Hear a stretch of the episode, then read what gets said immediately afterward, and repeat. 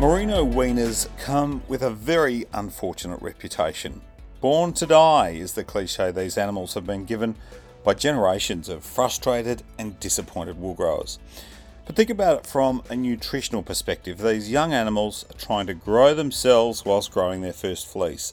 They're trying to build their engine through a summer and autumn when both protein and energy are naturally hard to come by, and their success in reaching mature weight is limited by whatever is in least supply.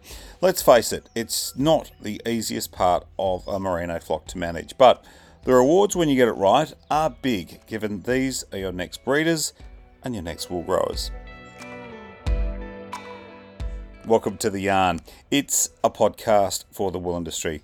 I'm Marius Cumming. So many of you will have heard of and hopefully taken part in the highly successful Lifetime Ewe Management Program, and winning with weaners is a natural extension of this. It aims to achieve 95% weaner survival to one year of age by practical actions and tools such as understanding the impact of weaning weight, protein and energy requirements, setting weight targets, and establishing a set management calendar. But let's hear from a couple of wool growers who've done it and succeeded. AWI's network Sheep Connect New South Wales recently held a Winning with Weaners workshop in the New England region, and Megan Rogers sat down with a couple of growers afterwards. Tony Overton, uh, I manage uh, Pambler. Uh, we're just on the eastern side of Walcha here. Um, we're joining about 8,000 superfine ewes, sort of, we come in about that 15 micron. Um, we're sort of about that 85 90% lambing rate. Um, we run quite a fair few uh, wethers. Um, that's sort of in a nutshell, I suppose, what we're doing. Um, yeah. And you, Rob? Uh, Robert Kelly. I'm on the eastern side of Guyra, uh, owner manager of Mount William. Uh, we've got roughly 1,600 merino commercial ewes, self-replacing merino flock. Uh, we trade cattle, and also have a sheep trading operation. Uh, the ewes are roughly 17 micron and have a weaning percentage of between 85 and 90%. So I've already sort of put you guys in it saying you're repeat offenders and you've both come back. You've you've been invited back because you both strong ad, have advocated strongly for the benefits of, of what it is that we talk about in the Winning with Weaners workshops. So Tony, I guess you and I have had a couple of conversations about you know how implementing some of those concepts and management practices into your operation has helped refine or you know increase productivity. Can you just talk us through a little bit of what the implications have been since you did the first uh, winning with Weaners? Uh, it was three or four years ago. Yeah, it's probably um, go back a step and and we we did lifetime ewe, I don't know seven or eight years ago or something and and that was really good and, and, lifted our production. But there was still a thorn in our side that we, we're getting all these lambs on the ground, and then we weren't getting to shear them at, at the year later. So, you know, one of my key focuses I got to the stage, and I think it was sort of about drought time in the last couple of years there that I got frustrated and went if I could just minimise losses, not not chase production, just just minimise some losses. And and this winning with weaners um, day came up and it sort of ticked a few boxes and light bulbs, and I went, well, that's pretty simple and I think we took home um, a simple one is just weighing sheep. That was simple, uh, and split them up into. We run pretty much a mob of ewe, ewe lambs, mob of wether lambs, and then just took the, the rubbish or the tail out, and that that was the simplest. We didn't really do much more, and and we had a couple of good seasons, which kicked some kicked some goals. Um, but the monitoring just became so easy. We run a, a rotation system, so we're, we're probably moving them every week. And when you had all good sheep in a mob, you're moving them through a gateway and you're just going on. There's there's two crookies. What's going on there? And and two sheep was the highlight to say that's the start of an issue, instead of going out and go, oh, that's just one of them crook fellas, you know, like. So, yeah, that was sort of the start. Um, and then a lot of other little things started to snowball that we saw other well, they're subtle hints, but they're big for business and they actually increase production. So um, big ones uh, increased tensile strength, increased fleece weight. Um, we had more to shear at, at, the end of the year. Um, one of the downsides, and, and, I think it's probably not too much of a downside, but uh, our micron actually went up on those hoggets, which in our, our stuff, you know, we were sort of down in that 14s and sub 14s, and it's probably lifted it to 14.2, 14.3, which can put us out of a few contracts and things like that in our end. But um, I'd still prefer the lifetime production of that ewe lamb to, to give me the benefit for the, for the next five to six years, and I think it outweighs what we lose in that first year. And you just you just mentioned lifetime production. Tell us what you mean by that. Um, in our outfit, where we sort of push the boundaries a bit on a few things, I think. Um, so we ceased mulesing in 2008, I think it was, um, and since then we've sort of been pushing for, I call it the same old cliche, easy care sheep, but um, we haven't put fly control on a on a sheep, and we don't we crutch for pre-shearing, not for other reasons. So that's a pre-shearing crutch for our quality assurance in our wool. So that's out. We haven't put chemical in our ewes for four years now. I'm not saying we're against it or whatever. If we if I have to, so I set thresholds for flies. Um, our worms, we're in the home of worms. Um, I think we're averaging about 11 drenches in five years on our growing sheep, which is um, for the New England is nearly unheard of. There's other blokes that are doing very similar. Um, so you all of a sudden you become a very easy care sheep that's also profitable. And part of that is actually getting the sheep growing to be a good sheep to start with. So, you know, there's no point trying to get lifetime ewe production when, when you've started on the back foot from the first 12 months of its life. If, if they're growing well, they're set up, they've got high worm resistance themselves. Um, they, they just do, which is, you know, we, you know, cattlemen talk about it all the time, doing ability of cattle, doing ability of sheep. Um, we're in a pretty tough environment. Um, you know, we're we pretty much have no protein from April to October, pretty much. That's about how we run. Um, and we have little sheep that suit that. And they've got to be tough little buggers, pretty much. Yeah. And I guess, like, just to, to bring that full circle round, the, the byline of the Winning with Weaners uh, workshop is lifting lifetime performance of young merino sheep. So, you know, it's what we want to want to do as as um, deliverers of the the workshop and you know just to hear that it's you know giving you you know benefit after benefit after benefit and throughout the lifetime you know that's really sort of um, you know an impact that um, you know just it's not just here and now and it's not a once off thing it's it's setting them up for, for a lifetime of, of them doing their job for you what about the fact that, uh, what about things like um, genetic selection pressure and things like that? Does it offer you any more um, you know, flexibility in that space? Oh, yeah, it's it's huge on on a lot of fronts on that. That um, well, we, have tweaked a lot of our operation. We used to do a, a Border Leicester job because we thought it was a bit of cream on the top. Um, and once you get into the nuts and bolts of it, it's actually not cream. It, it was actually costing our business. A big cash influx, but it was actually costing it. Um, so you actually, by actually, uh, you know, it, at 85, 90% lambing, you know, you're talking out of 6,000 ewes, 8,000 ewes, whatever we join. Um, you know, you've got a good number of hoggets, and, and the years gone by where you may have lost 10 or 15% of them.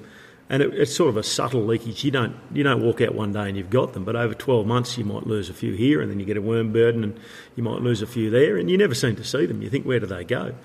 But once you actually start getting some numbers, and, and once you get into it and, and start chasing some numbers, going, what is actually happening?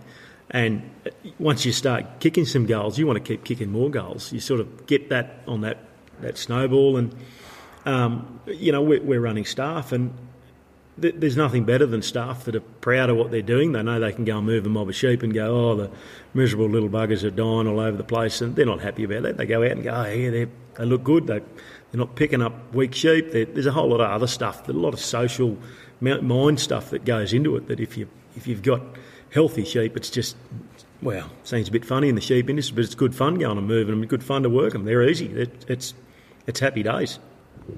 So a lot of upside. I mean, I guess I, I think back to the cliche that we've got about you know the merino weaner and you know how they don't love life, and you know, I mean, at the end of the day, though, you know, you're basically setting them up to love life a bit earlier. Yeah, I, I actually think they're incredibly tough animals. What we what we put them through, you know, we walk out there in a minus ten morning, and here they are frolicking in the in a paddock, and you think here we are shivering and shaking. So, yeah, I, I I enjoy them, and, and it's nice to see them enjoying life. And it is. It's a good, you know, you, you post videos and stuff of sheep drinking around a trough all happily as you're sitting there, and people just go, "Oh, you you actually like your sheep," you know, and I'm like, yeah, they they give us give us what I want, which is, you know, give me a job and, and pay the bills. So you got to look after them, I reckon. Yeah, far out. And um, we'll come back and, and, talk a little bit more about some of the finer sort of management um, activities. But I'll, I'll just turn to you now, Rob. Just run us through a little bit of um, of what the Winning with Weaners workshop and, and the principles of, of what we've talked about today, which is, you know, around minimising weaner ill thrift and, and working proactively and setting some targets. Run us through how how that's impacted your your business. Well, thanks, Megan. Well, I guess when we look back at it, um, the weaners are the building building blocks to our to our enterprises. If we don't have the weaners and we haven't got them to 12 months and then they're not going through their system, then we're missing out on that uh, their their lifetime production. So I, I, guess going back, you know, we we were doing a lot of work with sheep and and you know we've looked at fertility a lot and everyone looks at fertility, but there is an incredible lot of wastage in the system, and and it's wastage that you don't. It just creeps up on you, as Tony said. It's not, you know, all of a sudden you've got the lambs, and by the time the 12 months comes around, there's a few less, and it it's not just you know they're there and then they're not. It, it can take sort of 10 months, and there's a few disappearing all the time, and you're thinking, well, what's what's going on here? What's making the difference? So I think for me is our standard reference weight and working the weights off and weighing sheep and knowing where they are and and their growth rates to, to continue to move that forward. And um, that really helps with the ill thrift. If, we if we've got our management right and we've got the growth right and, and the sheep are moving forward, then we can, they're happier, as Tony said, they're happier and they're enjoying life and they're, they're going better. So it's just a, it doesn't take too much. Um, just knowing at points in time throughout the year what your pasture curve's like, what your pr- protein's like in your grass based on the rainfall and the time of year, and um, putting those sheep over some scales at the different times and having your management, working on your management, which is what we've got a lot out of today. Working through the management of those sheep, so by the time they're 12 months, you get their first clip off, then they're 18 months and enjoying them, and those ewe portion of that are just ready to go and get in lamb and create our next generation of sheep. I just want to swing back around and, and, talk a little bit about the feed budgeting. So, we do a bit of feed budgeting in the workshop, and we talk about both protein and energy and the unique requirements that young sheep have, which are just a bit different to grown sheep. And, and you know, and the role of protein in helping with that. We talk about the law of limiting nutrients and how if we don't have enough crude protein, we can throw as much energy at them as we like and they will not grow. How's that sort of that concept changed the way that you that you look at you know apportioning your feed? Um, and I'll, I'll, get you both to answer that because I think that there's some, some really nice messages in in where we can think of what the suitability of our pastures might be for you know the different classes of livestock. I'll start with you, Rob. Yeah, well, I guess um, we're looking at it that once the sheep's matured, um, they've already built all their body, and you know we're looking at the fat scores and we're looking at them going forward, and we kind of forget with the young animal they're they're growing, so they actually need that protein to grow the muscle to get them up and going, and if if we don't have that protein in the system to do that, then they are going to fall behind in the growth. So we often think, well, they need a lot of energy because energy gets them around, but they're actually growing through that time, which is protein, and protein is a building blocks for for the muscles. So we actually need to be looking at when we, as I said, with the pasture budgeting, knowing knowing where our feed is. So you know we want around that 1800 kilos of dry matter. If it's more than that, then we then we'll be reducing the protein in the pasture. We've got more energy um, by feeding supplements, but we're, we're dropping that protein back. So we need to be looking at these young animals as they're growing through that stage of if we do need the supplement and we don't quite have that pasture there, then we need to be looking more at the protein than the energy of those, so we can then try and match what we've got on the ground. So if if on the ground it's been dry and then it's wet and we've got a lot of clover and we've got a lot of high protein, then we don't need to be so much looking at the protein. But as we come in later in the year, particularly through our dry winters, and we've got that bit of standing feed on the ground, well, we've got the energy, but we're lacking protein. So we really need to be looking at the at a high protein supplement for that to keep them growing. And what about yourself, Tony? Like, how do you, you know, look at, at your feed base, you know, now in considering what you're doing with your weaners?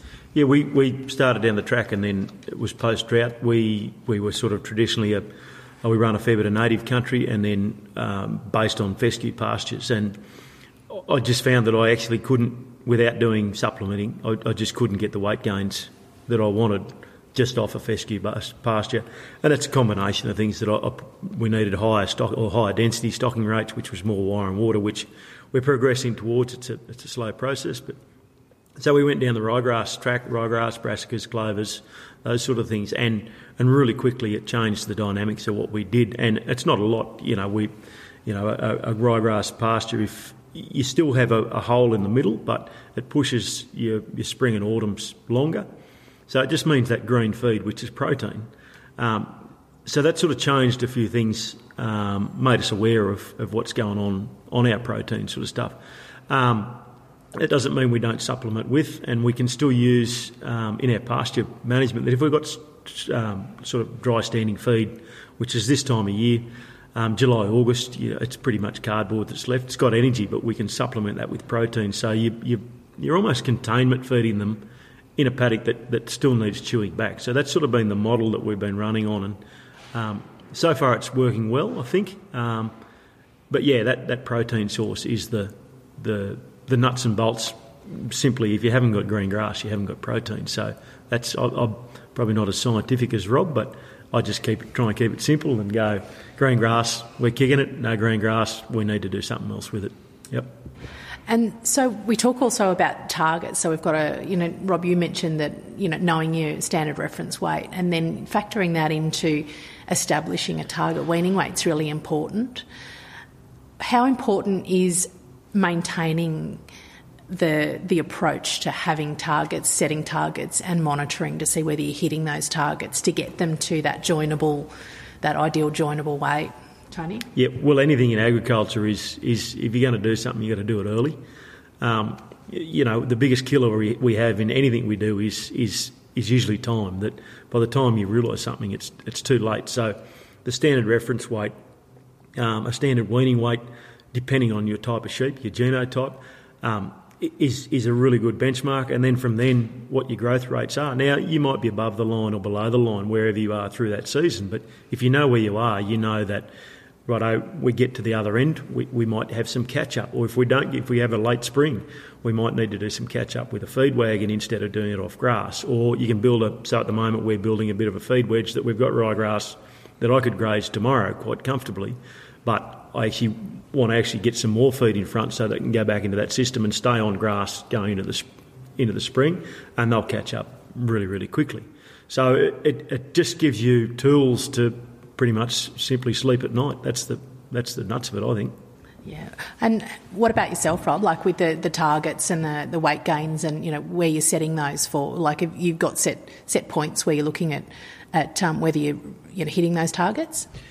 Yeah, well, I think it's um, easy to look at the sheep in the paddock and go, yeah, they look good.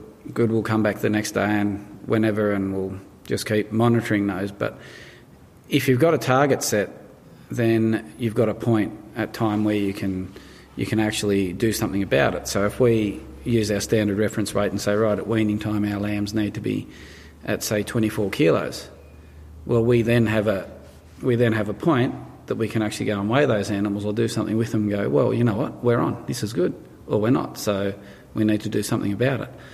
Um, so for me, it's like with our season, pretty much getting dry or cutting out up in the tablelands with the rain, with the summer dominant rainfall. Um, we're a bit further east, so we do get some growth out to May, but then pretty much from May till September it's shut off. So we don't want to be doing the hard lifting with our sheep during that period of time. And once we get to October and then come back through our summer, that's when we've got rainfall and we've got pasture growth. So we need to be looking on either side of that window, of say that end of May period till September, um, on the edge of those windows. So we want to be before before the end of May. We want to get as much growth as we can into those sheep and maintain that and see what we can do to maintain and just a little bit of growth through that period. And then keep an eye on that so that when we get into our growing season, we can then see, you know, it can be a bit later at times. Um, if our weights aren't quite right, knowing that once we get the rain, once we get the break, we'll be right. But we can keep monitoring and have our target in place. And at a trigger point in time, we can then say, well, hang on, we're really going to have to increase our supplements here because they're not, they're falling, falling behind. They're not on their targets. One thing that that I am very mindful of, particularly when we're trying to structure extension activities for uh, modern day farmers, sheep producers, wool growers, doesn't matter whether you've got a mixed farm or a pure grazing operation, is that we're all pretty time poor. How much extra time does implementing some of the winning with weaners concepts into your business take? Is, has it created a lot more work for you? Uh, no, I'll go the other way. I actually think it saved us time. So, where if we just had to go and muster sheep that have got wormy because we hadn't been monitoring, that, that takes longer to get them in. It's more frustrating. It takes longer to handle them. Um, our weighing, it's it's just a simply if they're in the yards for something else, we just run 40 or 50 over the scales. That gives us an average, and we can just work off that average. You know, we, we might have 3,000 hoggets in that. That'll still give us a good enough average to tell us where we're tracking. Um, yeah, I actually think we saved less. It saved more time than, than what we did before. So yeah, a lot of people think it's going to be time consuming, but actually, I actually think it goes the other way. What do you reckon, Rob? Oh, I don't think it's added that much extra time time at all. I mean, if we're looking at these targets and looking at the times, well, we're, we're bringing the sheep in at certain times anyway, and they're in the yards. So if we've got the scales there, it's it's pretty simple to just run them over the scales. It's not like we're going out to the paddock and going, oh, that's another job to do. It's like, good, we can go out, get our weaners in. We've got to do this or this with them. Let's just um, see how they're tracking, know how they're tracking, and know what our next steps are. So it's because we're looking at using body weight um, rather than anything else to get our growth in our weaners, then it's it's not too difficult to run a portion of them over the scales when they're there. Um, it's just that it's just that small time taken to do those, and if they're in there anyway, um, it's not going to matter. But the outcomes out the other side is, is far greater than the extra time that's taken to do that. I guess the one of the sixty-four dollar questions around this, and this will probably I've got two more questions for you, but the one of the sixty-four dollar questions is how's the repro rates from from start from getting those, um, you know, ewe weaners to their joint ideal joining weights? Have you have you like gained some extra conception um, in their first joining? Definitely. Um, yeah, I think we were probably 70 to 75% conception rate on our maiden. So people need to understand we're, uh, you know, we're, we're talking 45, 50 kilo growing sheep is sort of our, our reference weight. Um, and and the big the big winner isn't just the first year, and that's what we, we don't know is that is that that conception rate keeps going on for the lifetime of that ewe because she's put together better. Um, she's learned to have a lamb and keep that lamb. So there's a fair bit of evidence to say that a, a ewe that loses her first lamb will continue to lose lambs. It's a learnt behaviour. Um, and then it's it's not just the conception rate, but then the weaning weight goes up because that ewe is actually set up ready to have a lamb. She's she's not going to be hungry and, and low in condition score or, or, body structure. She's actually built to go and do it. I think they milk better because they've actually got the weight designed to do what they're supposed to do, which then that lamb gets up and goes. So, yeah, she's she's a lot of a lot of little one percenters that, that adds up to a big percentage change, and it's it's actually really hard to measure the one percenters, but um, you know, we're out there with the livestock and, and you can see it every day, you know, you're out there with them. What about you, Rob? Like, how's your like your uh, maiden ewe conception? Has that sort of changed with implementing some of the winning with weaners concepts? Uh, it has, uh, um, simply because it's made me focus more on those young sheep that are coming through.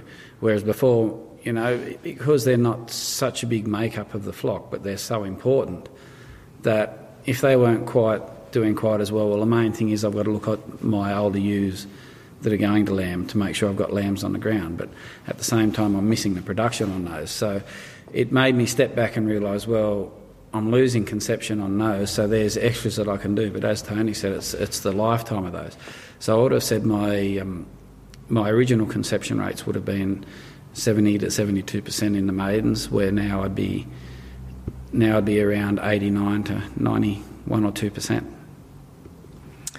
It's you know that's that's a substantial, you know, upside, isn't it? You know, I, I mean, we all know that our our maiden, you know, it doesn't matter where we are, our maiden new conception and reproduction rates are, you know, at, like can be quite a, a, a a, um, a, constraint to our business or a cost to our business just through lack of um, conception rates. So to, to, hear that they've lifted, you know, on both your operations, you know, in such a substantial ways, is, it's fabulous to hear.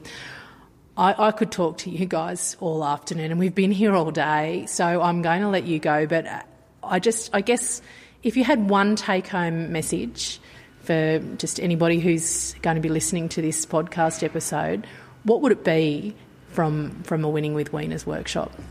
Uh, get hold of the cheat sheet, and uh, the information on it is a cheat sheet, and that's what it is. It's simple. And um, once you've got that and you understand how to use it, have a crack because you won't be disappointed. Just explaining the cheat sheet is the Winning with Weaners feed budget table. It's got the targets in it, it's got the calculations for standard reference weight, what the target weights are throughout the season up to the 18 months, which is the first joining, plus how much to feed them. What about yourself, Rob? What would be the one, one main message? Um, I would say that. Um, learning what the uh, standard reference weight is and applying that to your weaners throughout the stages. And I'd be guessing if there's people that are sheep and cattle producers out there that a lot of people would be weighing their weaner calves or weighing their heifers to make sure they're into interjoining, weighing their cattle to see if they're feedlot ready. Um, having a pair of scales, set of scales for your sheep, and weighing those lambs yep. is um, is a pretty simple job to do as well. Thank you both very much for your time. I'm really grateful that you've stayed behind to chat to me today. I've certainly, I mean, never a, an opportunity passes that I don't learn something particularly at these events. And, you know, it's as much about learning from each other, as it is about the content that we present. So thanks again for sharing your wisdom and insights into um, how Winning with Weaners has helped your businesses. Thanks, Megan. Thanks, pleasure. Megan. Tony Overton, manager of Europambela at Walcha, and Rob Kelly, owner manager of Mount William at Guyra, speaking with Sheep Connect New South Wales. Megan Rogers after a Winning with Weaners workshop. And if you'd like to take part in such a workshop in your area, all you have to do is contact your state AWI Extension Network. Head to wool.com, look up the training and extension or Winning with Weaners. Whilst you're there, of course, look up local events and of course, you can follow us on Facebook, Instagram, and X. So, a huge thank you to Megan Rogers for that insightful interview. But from me, Marius Cumming, thanks for having a yarn with us.